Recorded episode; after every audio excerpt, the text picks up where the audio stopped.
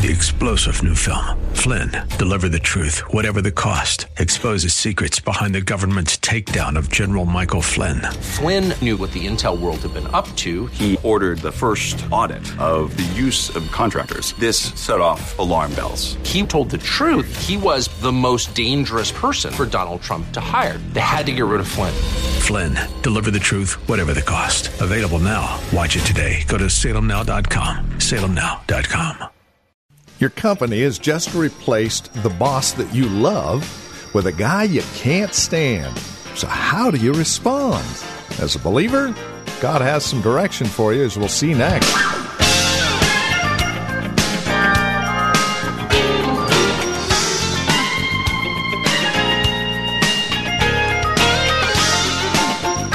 Hello, and again, welcome. You're listening to Truth for Today, the ministry of Valley Bible Church in Hercules, with our teacher and pastor, Phil Howard.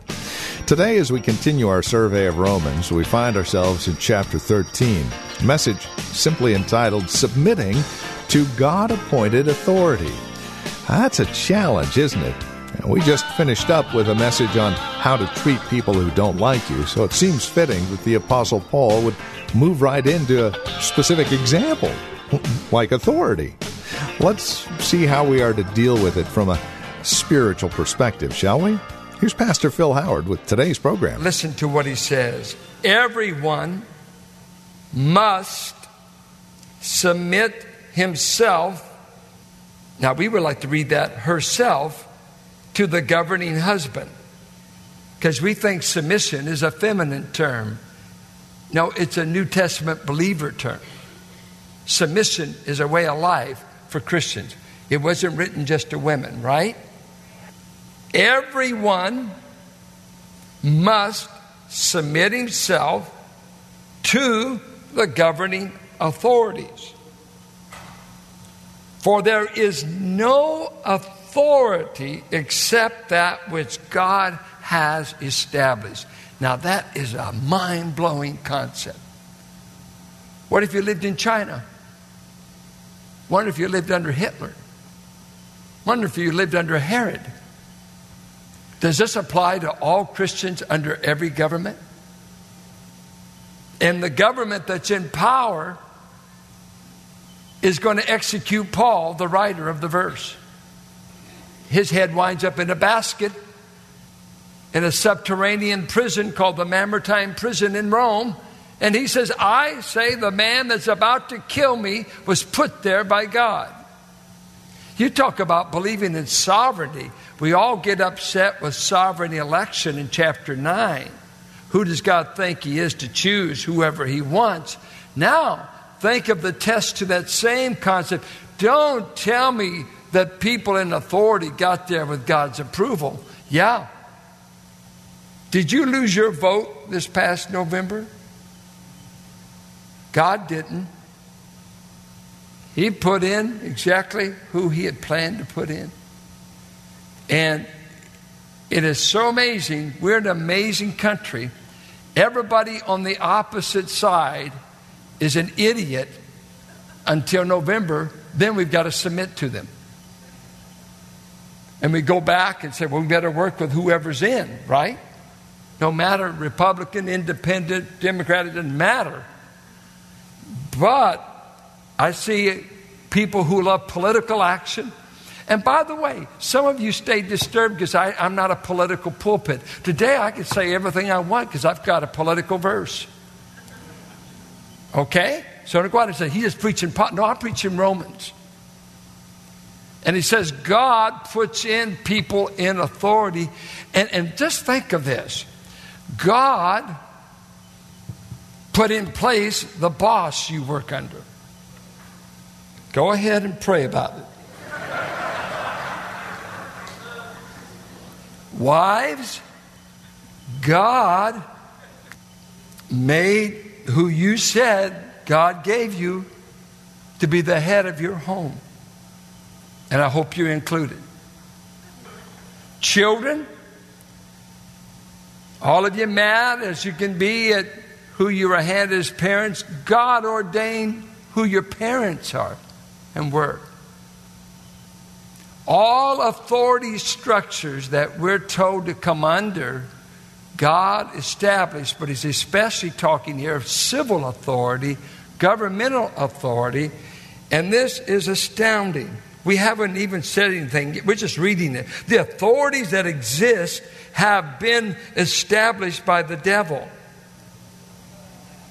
By who? Oh, oh okay. By God. Don't want to distort the Word of God here. Consequently, he who rebels against the authority is rebelling against what God has instituted, and those who do so will bring judgment on themselves. For rulers hold no terror for those who do right, but for those who do wrong. Do you want to be free from fear of the one in authority? Then do what is right, and he will commend you. For he is God's servant to do you good. But if you do wrong, be afraid, for he does not bear the sword for nothing. He is God's servant, an agent of wrath, to bring punishment on the wrongdoer. Therefore, it is necessary to submit to the authorities, not only because of possible punishment, but also because of conscience. This is also why you pay taxes, for the authorities are God's servants who give their full time to governing. Give everyone what you owe them. If you owe taxes, pay taxes. If revenue, then revenue. If respect, then respect. If honor, then honor. Chapter 12, Paul uh, begins to describe how children of mercy are to conduct themselves. And he, first of all, deals how we're to think about God, be responding to his mercies and be submitting to it. Then he says how we ought to think about ourselves, and that is think with humility in verse 3.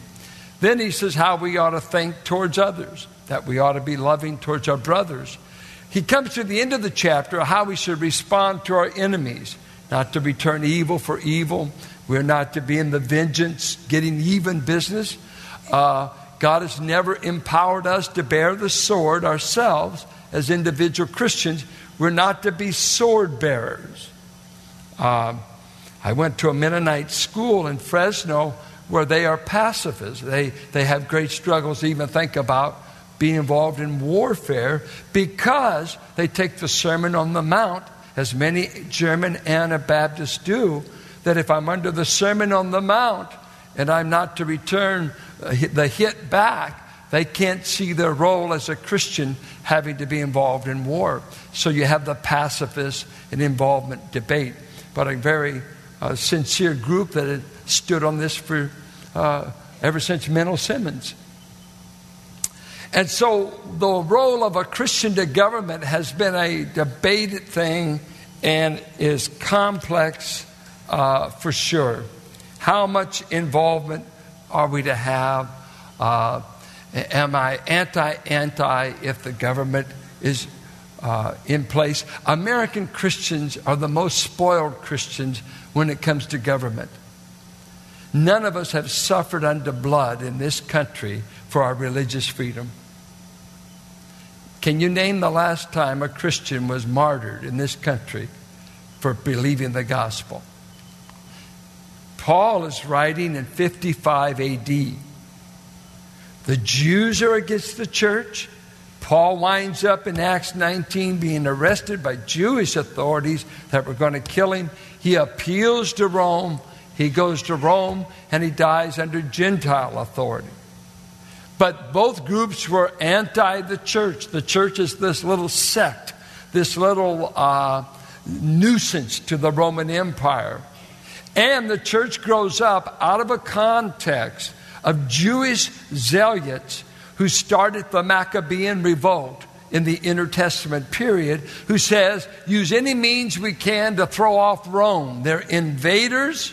We are God's ordained people. This land is ours. Kick the Gentiles out. We'll kill them. We'll do whatever we want.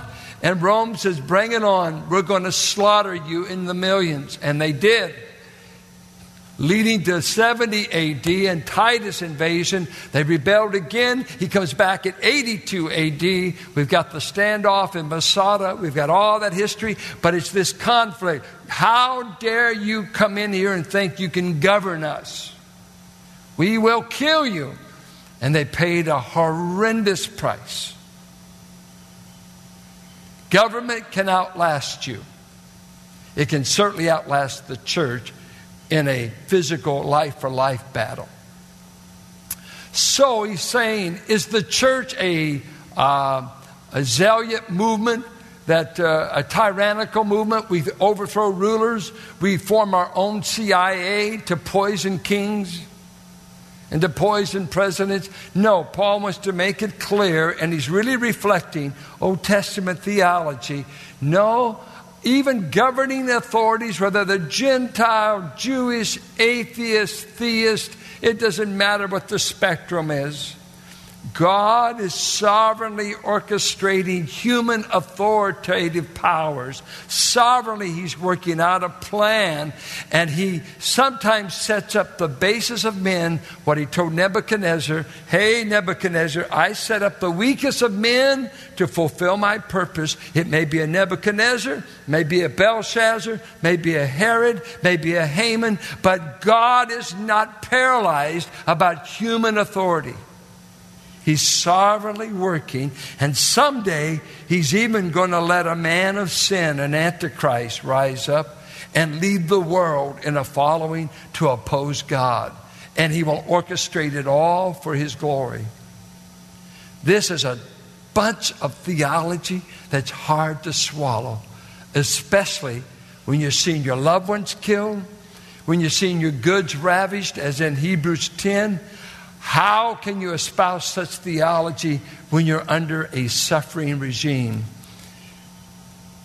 You just say what God says, and you even take the consequences. The two greatest preachers in history were beheaded. John the Baptist was the greatest prophet of the Old Testament. Jesus said so. And Paul was probably the greatest preacher of the church era, and he was beheaded all under the will of God. You see, what is an offense to us is we have not grown up on Christianity that says suffering is a part of being a Christian. We want immunity. And anytime God gets into our comfort zone or takes away anything that we think we ought to have, we've grown up on American independence. Did you know the Constitution wasn't written by Christians as much as deists? Thomas Jefferson was a deist. Benjamin Franklin was a deist, not a theist. He didn't think God even ran things. And they said, We are entitled to life, liberty, and the pursuit of happiness. We will vote in the powers that rule us. Not like England, we don't want a monarchy. But what they forgot is you are not ultimately in charge even if you vote. I don't like, I don't, don't take me, don't, don't email me. I don't want any emails. I forbid for a week any emails. I'm spouting off all my suppressed political biases. If I don't even go to the poll, God will get his man in. But I still vote. Um, if God wants me to die of cancer, I will die, but I still go to the doctor for a checkup. So he's saying the sovereign God of salvation is sovereign about the government. And did you know God ordained that you and I get to be born under this government? And our gal in the Philippines just died, I think, of throwing off Ferdinand Marcos and all the abuse he did to the Filipino people. She just passed away. Aquino? All right? Yeah. It was a great, great breath of fresh air for the Philippines. Well, let's look at the text. Three things I want us to see. And uh, 30 minutes, I won't say too much that will change your mind, but let me tell you what God's mind is. Number one, the authority of government. We want to look at that. Two, the function of government. And three, how we ought to respond to it. How we ought to respond to governing authorities. Uh, the function of authority, verse uh, uh, 1 just says it repeatedly authority is God given. And he gives a clear command submit to governing authorities. But, but, but qualify it, qualify it, qualify. It. He doesn't submit to governing authorities. Well, why? Why? Give me a reason. Well, all authority, God says, I've established it. That is mind blowing, isn't it? It can't be. God couldn't be a Democrat. He, he might be a Republican. I grew I, I went to school in Dallas where nobody could imagine. I don't think you could be on a deacon board if you were not a Republican. The authorities that exist have been established by God. It, it just is clear. I don't think it's this, prob- this passage doesn't have problem being understood, it has a problem being obeyed. That we are just to see authorities being placed, and God says, I've given civil authority because in a fallen world, you need somebody empowered to deal with a fallen race. Now, there's been different views in history. I'll give you four different views uh, that Christians have wrestled with. One is uh, Erastian. You know, you, if I told you who said it, it wouldn't matter anything to you. Let me give you the view. The state controls the church is one view, and, and that's uh, popular. Theocracy. How many of you would like for us to be a theocracy? That is where God uh, rules us directly. That's what's going on in Iran. Uh, the Ayatollah is the final uh, call. In Iraq, when Saddam uh, was in there, what they hated about Saddam is he was a secular ruler, but he was much better in ways for the country than a theocracy. And you get these governments, our God reigns through the priesthood. Really scary. It's never worked in, in 2,000 years, it's been brutal. Uh, some have made America, it ought to be theocratic. We ought to be ruled by the law, and that we ought to go into establishing it. No, he gave the law to Israel, didn't give it to America. Um, Constantine, the compromise in which the state favors the church and the church accommodates itself to the state. You know what? We all say, yes, Constantine gave us liberty, 313 AD. Good. He has a vision, sees the cross. Hey, we're going to make the official religion of Rome is now Christianity. Was that a good thing or a bad thing? Well, I think it was good and bad. It was good that people could come above ground. They didn't have to hide anymore. It was terrible in this sense. It made a whole nation be called Christian that were pagan. There are no Christian nations. You can't Christianize and say everybody in a country is born again just because you say we're Christian. You don't get it, that's okay. But I have a vision. I declare we're all a Christian country.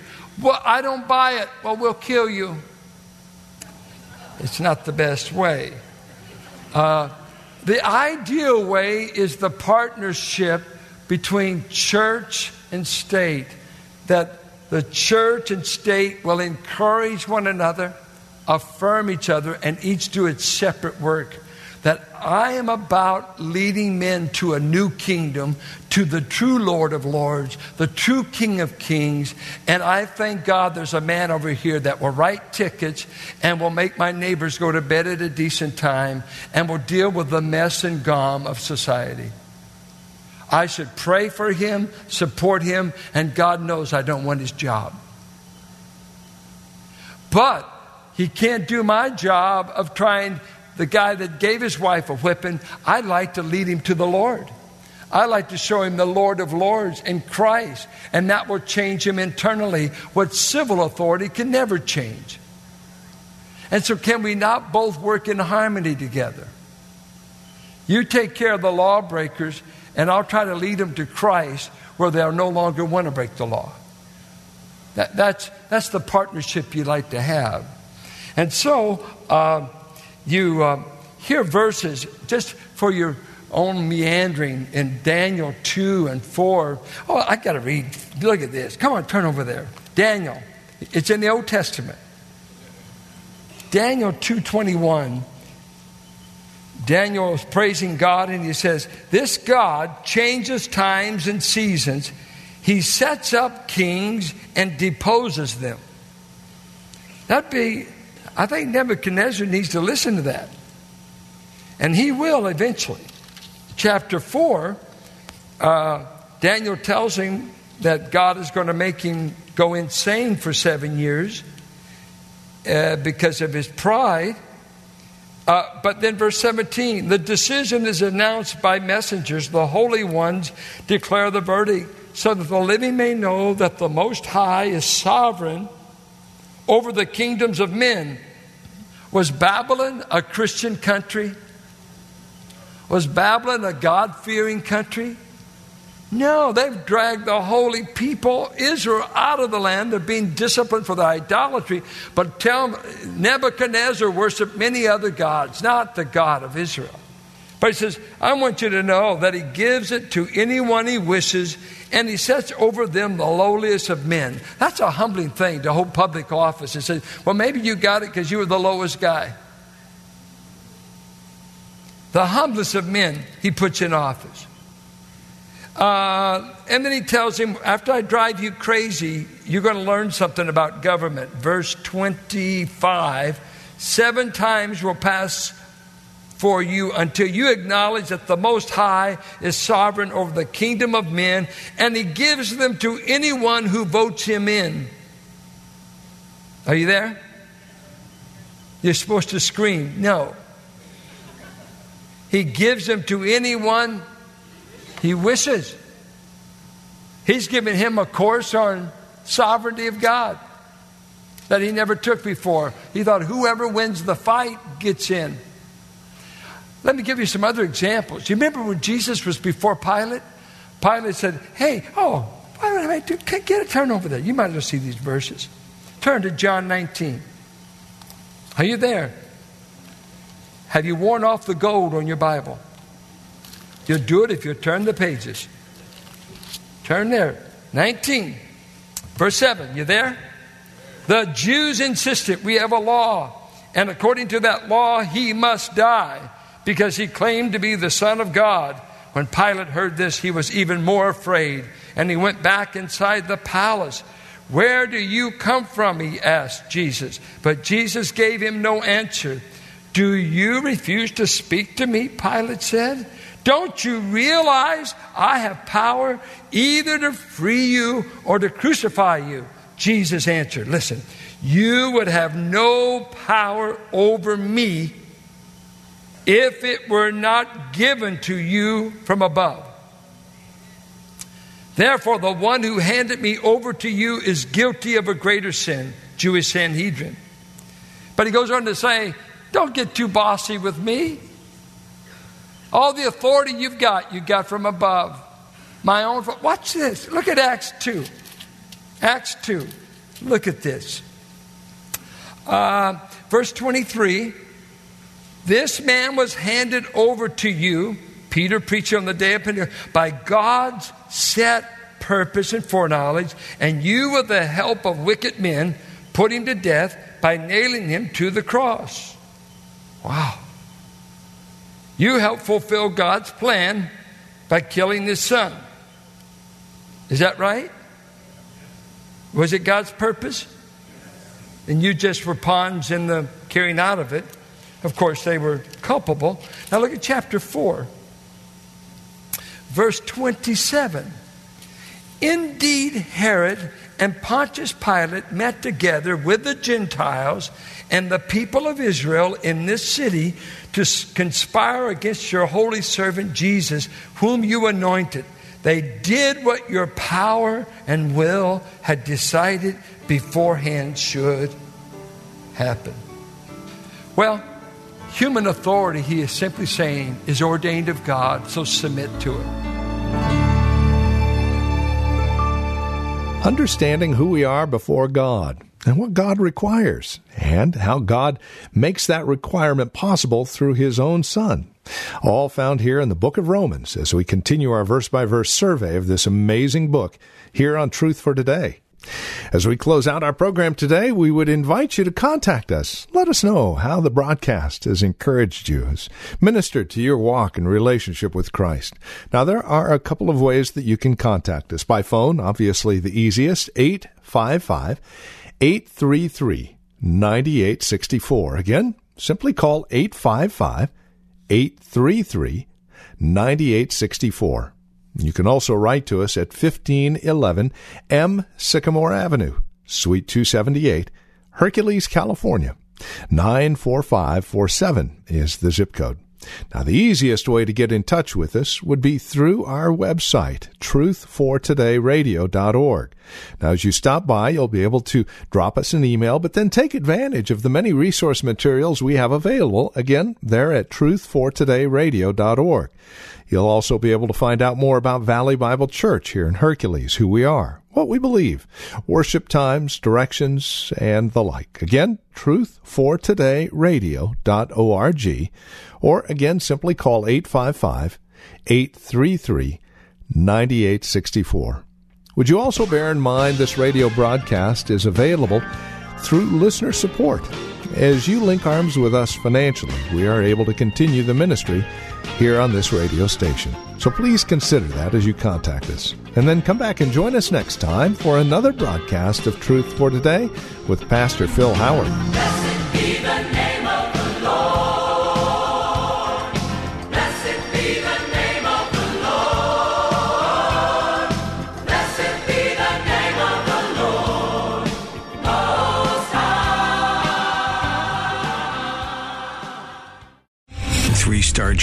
Michael J. Flynn, head of the Pentagon Intelligence Agency, knew all the government's dirty secrets. He was one of the most respected generals in the military. Flynn knew what the intel world had been up to. He understood its funding. He ordered the first audit of the use of contractors. This set off alarm bells. The explosive new documentary, Flynn, Deliver the Truth, Whatever the Cost, uncovers the facts behind this scandal. Flynn told the truth. He was the most dangerous person for Donald Trump to hire. I find out the worst enemy that I'm going to face in my life is right here in America. They took my assessment and they wanted me to change it. And I was like, I'm not changing it. They had to get rid of Flynn.